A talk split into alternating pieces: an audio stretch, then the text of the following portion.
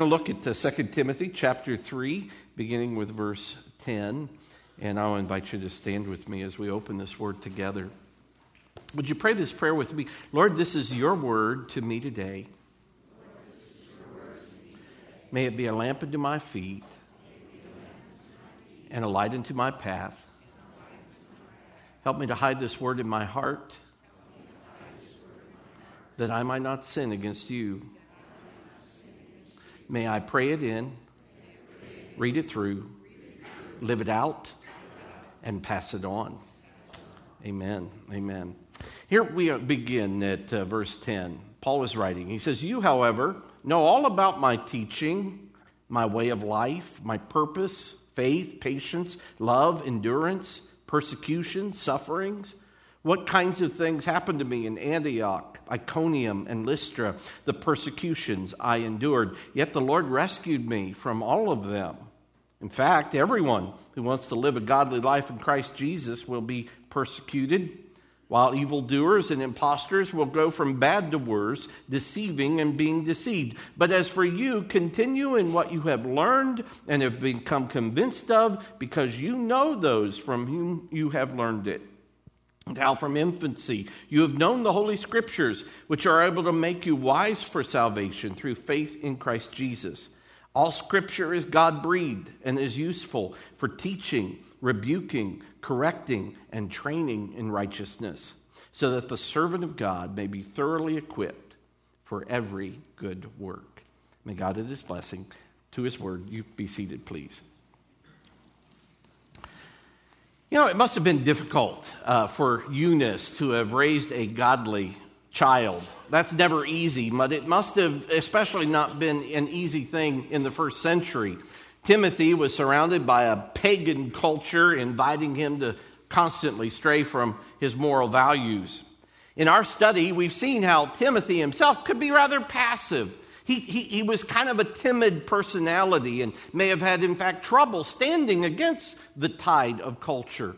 Eunice was also aware that if her son really did begin to follow Jesus, that he put himself in jeopardy of persecution, which was uh, uh the world was becoming hostile more, and more hostile to believers. And so, uh, what even made it more difficult in my mind was that Eunice probably did this without the support of a spouse. At the very least, Timothy's father was an unbeliever. He probably, in fact, had died. And so Eunice is forced to rear her son as a single parent. Yet, we see that she succeeded. Timothy grew to be a faithful man of God. He followed in the footsteps of his mother and became a Christian. Now, we know that Eunice had help. There was the boy's grandmother, too. We read of Lois. The Apostle Paul served as a role model for Timothy as well.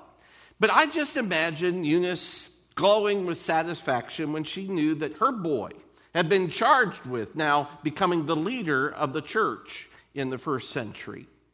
Now, we as parents all hope that our children will accept and, and keep our own values. 3 John 4 says, I have no greater joy than to hear that my children are walking in the truth. That's the heart of every parent. I want to show you a, a video very quickly of a, a, young lady who had her wisdom teeth pulled. She was still under the effects of anesthesia. And what you see is some of those values that, that her family had incorporated into her kind of coming out. So let's just take a moment and, and enjoy this for a second. Aren't you so glad you don't have to take drugs or anything? These drugs are not good for your body, except. I took drugs. No, no, no, honey. Just anesthetic for for your. I'm on drugs right now. No, no, honey. You're not on drugs right now. I'm sorry. I I I didn't know I did it. No, honey. It's okay. It's okay. I, I didn't know want to do drugs. No, no, honey. You're not doing drugs. You're not doing drugs. It's just medicine. You took some medicine.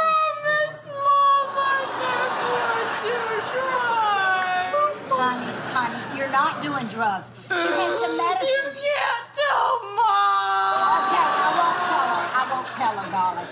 Honey, it's okay. I'm so. I'm sorry. Oh, honey, it's okay. Drugs. You didn't. You didn't, darling. You didn't do drugs. You took some medicine. Some medicine. The medicine. Oh And no. some- What's wrong?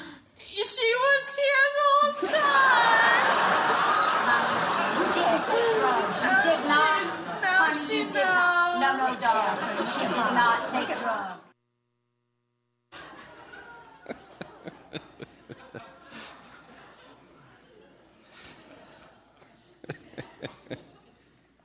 I love that. I just couldn't help it. I saw that last week and I thought, wow. You know, if you think about Timothy, to, to my knowledge, in all the New Testament, Timothy is the only example that we have of a second generation convert in the New Testament. All other New Testament Christians were converted as adults, but Timothy's mother and grandmother seem to be the primary influence of one who came to Christ. And I think that ought to be significant to us. We ought to take a look at that. We ought to spend some time thinking about that because I am often reminded that our primary responsibility as parents and grandparents and adults in the church is to see it, to, to see to it that the next generation, our children, come to know the Lord and follow Him. We are certainly commissioned to, to go out into the world and to preach the gospel, but our first assignment is to deliver our own children to the mercies of God. Now, my wife hates this, but I'm a fan of the, the, music of Johnny Cash. She doesn't like that, but he used to sing an old gospel song, and I remember it well. May the circle be unbroken. By and by, Lord, by and by, there's a better home awaiting in the sky, Lord, in the sky. And I won't go on to that, I won't even try to sing it. But the song was all about, Lord, may we as a family stand together in heaven. May there be that moment when all of us are gathered together. That circle is unbroken for eternity. One of the great burdens of my heart as a pastor is always thinking about how can we do a better job as a church in assisting you, assisting families to point their children to Christ the primary reason so many of you have sacrificed and have been a part of the Generations campaign uh, as we see this facility taking shape is you understand that our goal is to, to disciple and use it as a tool to disciple young people. When I was making my commitment to the campaign uh, three years ago now, almost, I, I said, Lord, I'm a pastor. I don't make as much as some, but I want to be in the top 10 givers of this campaign. And I didn't know what number that would be, but I asked the Lord, put a number on my heart that'll put me in that top tier. And the Lord uh, put a number on my heart, and I said, Really? That much? Uh, and I realized, I, I, and the way he, he brought that about, he said, Well, how much was the greatest expense that you've made in your house? What have you done? Renovation, extension? What, what was the most expensive thing you've done? And it was the roof. We had replaced a roof. And I figured out that that was the number that, that the Lord called me to, to, to give toward the campaign. I figured if I could spend that on my house and my kids, then I should be able to do the same for God's house and His children. And it's been a little difficult. It's been a little bit of a, you know, because we've got two, soon three in college and whatnot, but the Lord has provided. And so many of you have had that same experience over and over again. And so we see this taking shape, and I am grateful for that. Because my heart breaks when I think about how, as a culture, even in the evangelical church, we're missing it.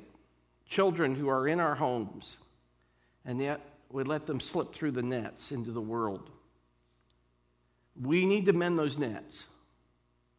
We need to, as a church, rise up and, and understand that there are some principles in Scripture. Now, nothing is foolproof. Every child has to make their own decision.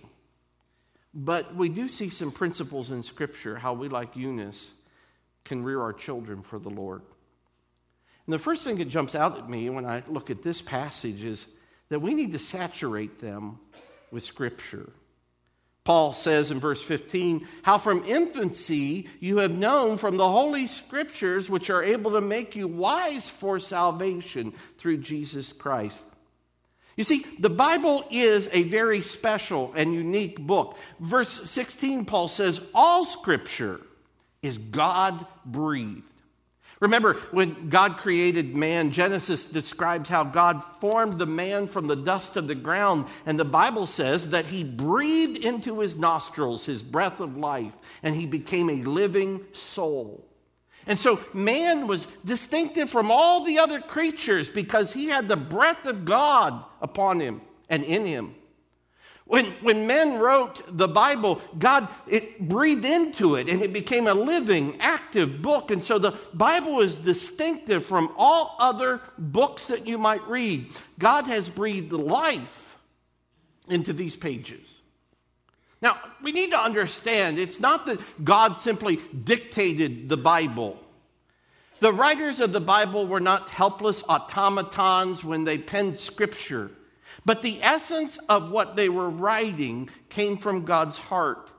In other words, when Paul was in prison and you were to ask him, Paul, what are you writing? Paul would not have said, Well, I don't know. It looks like it's going to be Second Timothy. God has been controlling the pen. We'll just have to wait and see. That's not what happened. No, God took the author, his vocabulary, the cultural context, all of his experiences, and used all of those things to express his heart and his purpose. Josh McDowell in 2015 wrote a book called God Breathed. When Josh was a teenager in his college years, he was an unbelieving skeptic and an opponent of Christianity and the Bible. He said in an interview explaining his opposition to faith, and I quote, when I was young and in the university, I was an ornery agnostic, the kind who says, You don't know, I don't know, so forget it. Life was hard, having been homosexually raped for seven years from age 6 to 13 and growing up with an alcoholic father. Because of this, I was very bitter and I took it out on God. Unquote. So, as a young man, he traveled far and wide to show that Christianity was false. But the funny thing happened as he continued to do his research. His research began to take an interesting turn when he realized through the study of ancient manuscripts that the Old Testament had been recorded and passed down accurately. His, his eyes were open to the fact that in the New Testament you had the accounts of eyewitnesses, and their, their evidence was irrefutable. He said, I became convinced that the scriptures are the outward breath of God, and it's God sharing his heart, mind, and soul with his creation. Unquote. I, have learned if, if someone asks me, why do I believe the Bible? I tell them, I believe the Bible because I choose to believe it. I'll ask them, why don't you believe the Bible? Because the truth is, I discovered that for people in general, it's not usually an intellectual problem. The Bible has plenty of evidence to support it. People do not believe the Bible because they don't want to. They, they realize to do so makes them responsible to apply it to their lives. Josh McDowell went on, he said the scriptures were alive alive because it was relevant for every generation. But he said it's alive because it changed my life.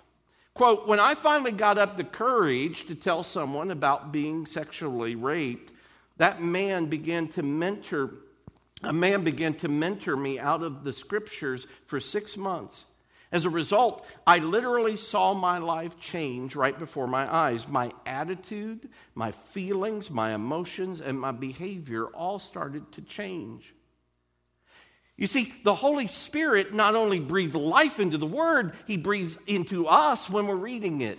And if we're ready to receive that breath, He begins to change our hearts. He begins to challenge it. He uses God's Word to change us, the breath of God. And so Paul says in verse 15, the scriptures are able to make you wise for salvation.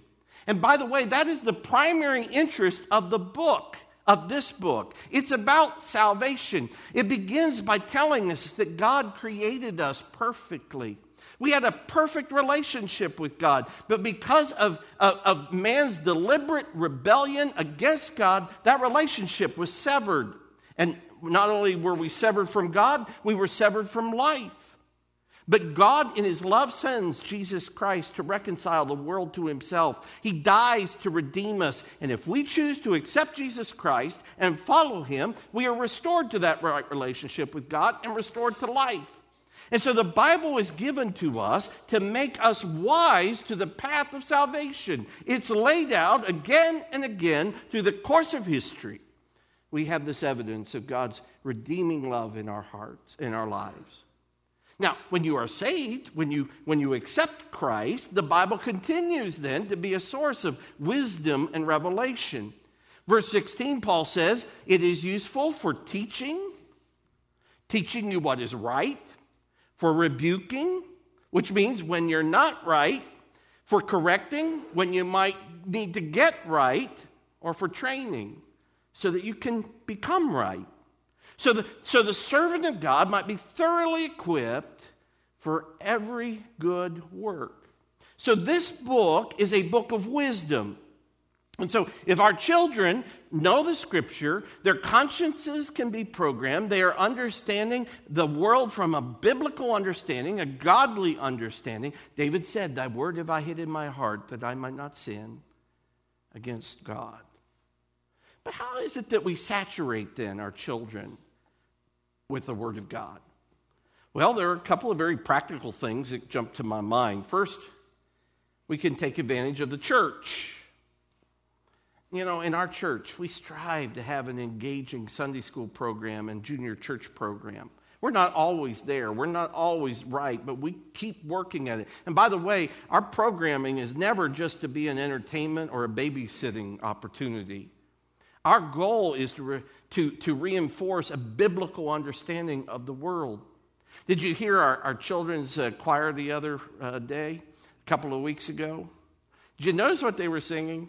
They were singing scripture. They were memorizing scripture. I know of no better way to memorize scripture than the gift of music, and I so appreciate the leadership of those, those women who, who do that. Now, I noticed next weekend, you've heard about it this morning, the scriptural engagement seminar. I hope that you will take the opportunity to come out and be a part of what we are giving you. Danny, uh, I, I, knew him from Asbury. I know that he's, a, he's got a great heart. He's going to be a good communicator. Come out and be a part of that. How can I do a better job of taking this word that is alive and applying it to my own life and opportunities? Uh, don't come very often like that.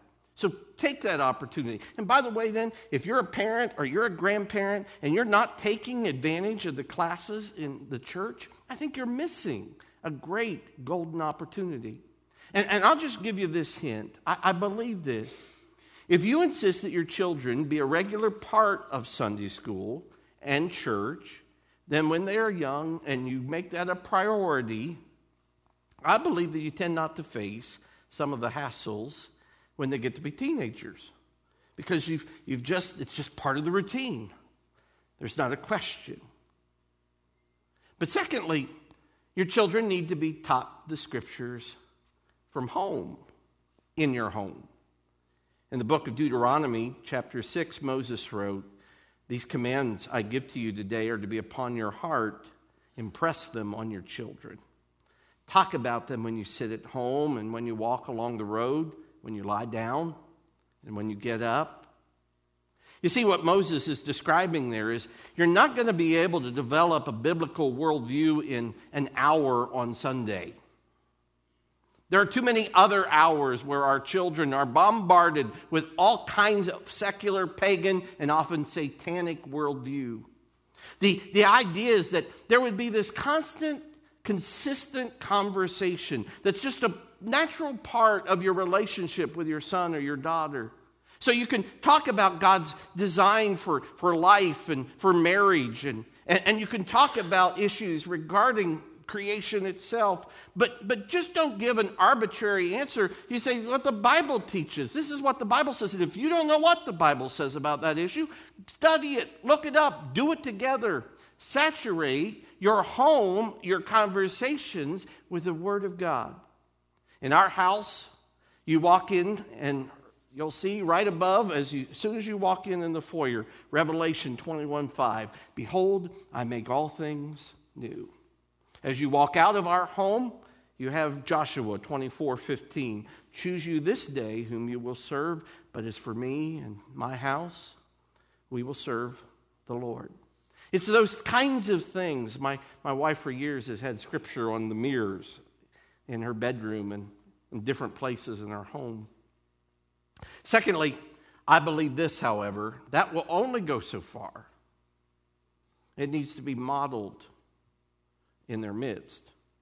In verse 14, Paul wrote, But as for you, continue in what you have learned and become convinced of, because you know those from whom you have learned it. Now, who did he learn it from? Well, Timothy's mother and grandmother have modeled that message in Timothy's presence.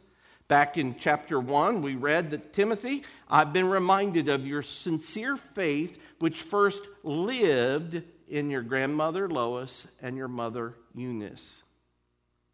So it was not just something they talked about, it was something they lived out.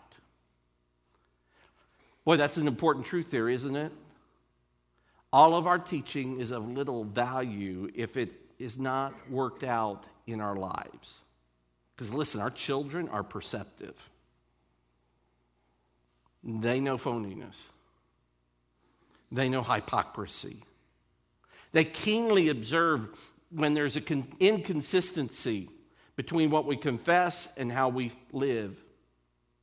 Listen, if, if you teach, teach them the scriptures, don't bear false witness, don't lie, but the phone rings and you say, Well, tell them I'm not home. What does that do? Subtle, small, no big deal, right? Oh. You, you teach them the importance of Scripture. You say, the word teaches, don't forsake the assembling of yourselves together. But a ball game comes along and you skip out. What are you doing but nullifying the power of God in their life, the power of God's word? You teach them, don't let any unwholesome talk come from your mouth. But somebody scratches your car and you let out a stream of ex- expletives and, and you uh, take the name of the Lord your God in vain. What do you do? You've just invalidated the impact of God's word in your life. See, it has to be taught and caught. It has to be seen. And if it's not, it's going to have a devastating impact. But notice here, too, that it's not just modeled by parents, as important as that is. It was modeled to Timothy by Paul. Paul says, You know all about my teaching, my way of life, my purpose, my faith, my love, my endurance, you know, that reminds me, there comes a time in our children's lives when parents aren't as much of an influence as they used to be. That's a, that may be a hard day, but it's sure to come. And I think as Christians, we ought to be alert to opportunities to be positive role models for young people outside of our own families, even. My, my Joshua, my second son, is a sophomore at Asbury University.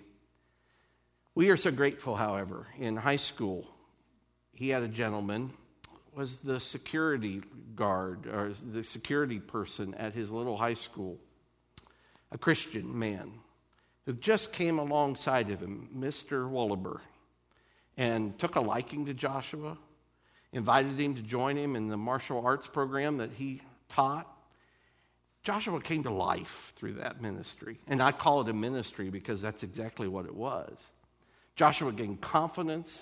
He, he you know, and, and this was just out of the blue. We didn't see it coming, but God put a man in his life. And what a difference it made. Now Joshua went off to Asbury. He gained such confidence. He's not doing martial arts as much anymore, but it gave him confidence and strength. And now he's on the, the, the school tumbling team, doing gymnastics, jumps, and all this acrobatic stuff. Crazy, crazy stuff. He'd never get that from his dad. Never, okay? But this spring break, he's going up to New York, and he's going to be doing that a, as a ministry during spring break. And then, then this uh, summer, he's going to Puerto Rico, doing street ministry, using that. We hope to make it down in April to watch what they call Jim Jamboree. Uh, but all that came because one man who I didn't even know, but God put, put him in his life. You realize we have an opportunity to do that again and again are we open to those opportunities? One more thing that we ought to learn in this section We're to warn each other, or warn our children about the world. Now, we talked a little bit about this last week, and, and I'm just glad you showed back up because I know in some ways that was a hard message.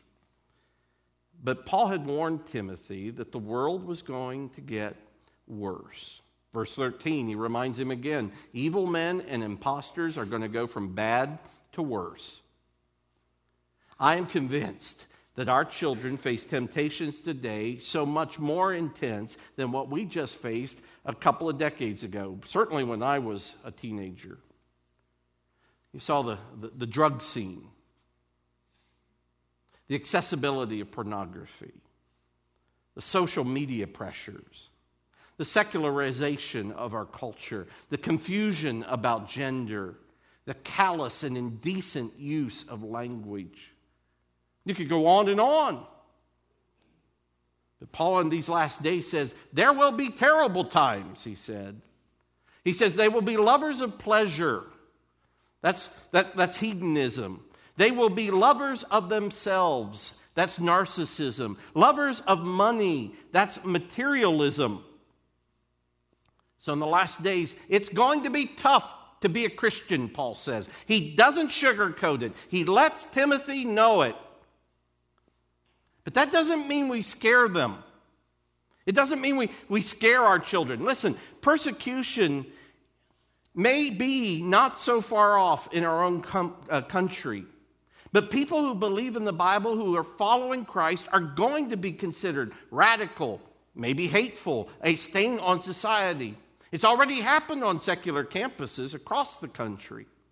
But we don't scare our children. It means we prepare them that they are going to face increasing pressure, but God will help them. Paul says, in fact, everyone who wants to live a godly life in Christ Jesus will be persecuted. That's the cost of following Christ. But then he reminded Timothy, You remember what happened to me, and the Lord rescued me from it all It's part of the cost. But God is in control, He will take care of His children. I, I, I want to end our service this morning a little differently than maybe would we would normally do, at least. And I want us to pray for our young people. I want us to pray for the next generation. I want us to pray for ourselves that we would be godly role models that we would be the kind of person that, that exemplifies the God breath of Scripture that lives out through us. And I know that there are mom and dads here, and you don't know where your son or your daughter stand. I want you to pray for, pray for your kids. Maybe your grandparent.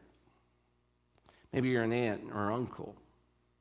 I want to take some time, and I want us to just pray together as a church. Maybe you're a son or daughter today and you know you have not been walking with the Lord. But this is your day. This is the day to say yes. And say, I'm going to follow him no matter the cost. Because Jesus Christ died for you. And he's alive again and he's risen for you. And he calls you to this. He says, Follow me. You can trust me. Let's pray together. Let's bow our heads, and as we do that, Tim, I, I think Tim is going to come. I'm not quite sure what Tim is uh, pre- prepared for, but I'd like you to stand. And if anyone needs to just come to this altar and you want to, uh, maybe maybe as a maybe as a couple, if if you're married, your spouse is here, you can come together as, as husband and wife, or maybe as a grandparent, uh, you'd like to come. I just want to open this altar that we would seek the Lord and pray, most especially for those that, that are our own, that are in our own circle, that they would know the Lord Jesus Christ. If they don't know him, we would just be very clear and, and, and petition the Lord to be the hound of heaven, to be involved in their lives, and to bring them to the knowledge of the truth of himself. Maybe, maybe those of us who, who uh, are, are here this morning, we would uh, maybe cast a, a, even wider circle and we would pray for lost people maybe a young man that god has put maybe a, a, there's an awareness of someone in our life that we can be praying for and we can minister to and maybe even be a role model to. But let's open this up right now and, and feel free to come. You want to stay in your seats, that's fine, or stay in your pew, that, that's, that's fine. But just something special about that tangible journey of physically coming before the Lord that reminds us that, Lord, this is, this is serious. And we trust you and we believe in you. And we believe, Lord, that uh, you've called us to make a difference.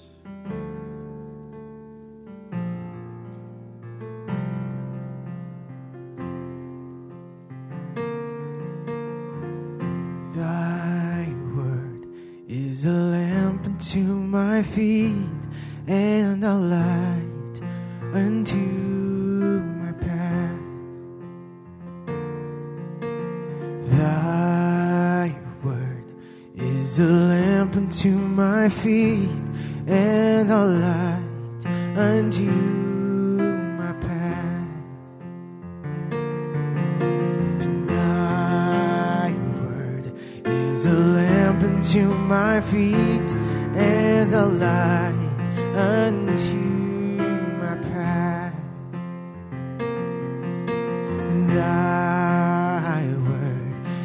a lamp unto my feet and the light unto my path.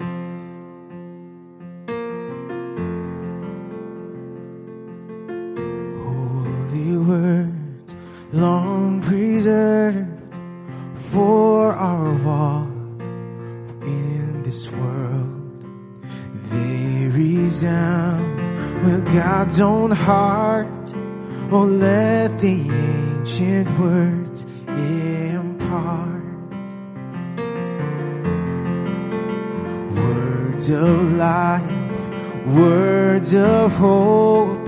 Give us strength, help us cope in this world where'er we roam.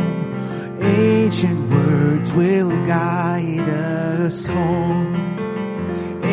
Ancient words ever true, changing me and changing you. We have come with open hearts. Oh, let the ancient words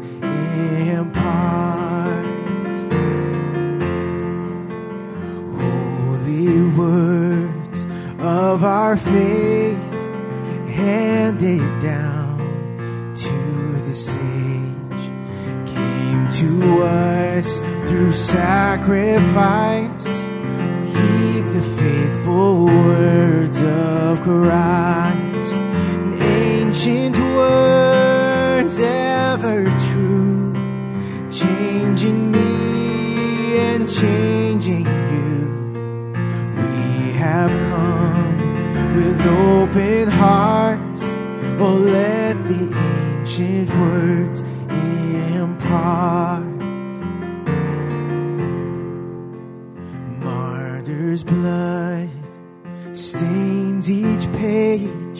They have died for this faith. Hear them cry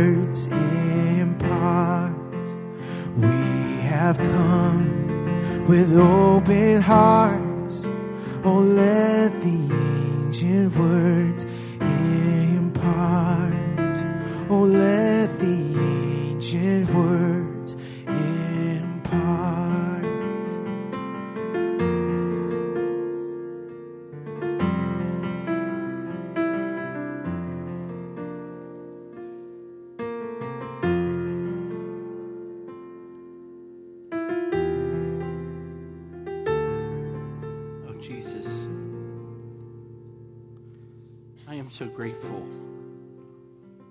that you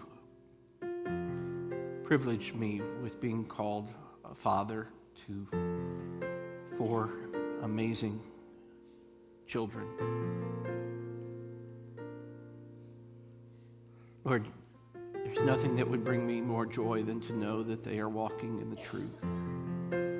And I thank you, Lord, that through your grace, they are doing that even today. But I also know that, Lord, there is an enemy out there who has put a target on them and so many young people.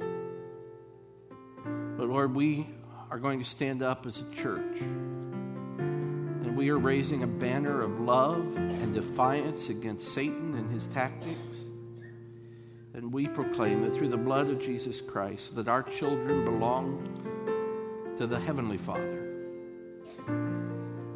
Lord, forgive us for our inconsistencies. Oh God, forgive us for our hypocrisies and for how we've fallen short of that righteousness, Lord, that would, that would diminish the power of your word in our, our children's lives. I pray, Lord, for that dad and mom who are, who are praying right now, and for the grandparent and the aunt and the uncle who are lifting up to you a son or a daughter who doesn't know you, who has walked away from the church. We know that, Lord, that is not the end of the story that you are able to do exceedingly abundantly beyond what we could even imagine. Lord, our prayer is this that those circles would be unbroken. Lord, use us or use someone else, but Lord, accomplish your sweet and perfect will. Lord, we thank you for the young people in our church who, who uh, are faithful and who want to grow deeper and who love you so much. Lord, guard them, keep them in your care. Help them to continue to grow in the knowledge and power of your salvation. We are a blessed church with so many fine, fine children and young people. May we treasure them. And may we, may we understand that, Lord, you're going to use them to change the world and to continue on that legacy of faithfulness.